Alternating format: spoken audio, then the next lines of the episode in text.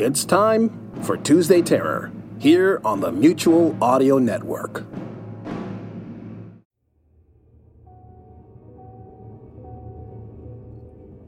I could feel their presence, their hatred for me haunting the shadows.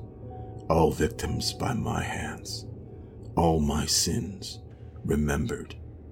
Today, as Eric Busby presents the Byron Chronicles 2.05, The Coming Storm, here on Tuesday Terror only on the Mutual Audio Network.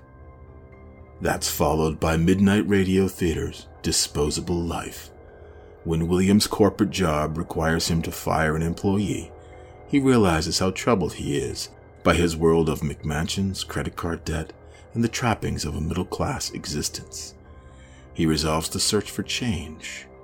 But too many drinks, a chance meeting with a stranger, and a series of bad decisions threaten to send him spiraling back to where he started.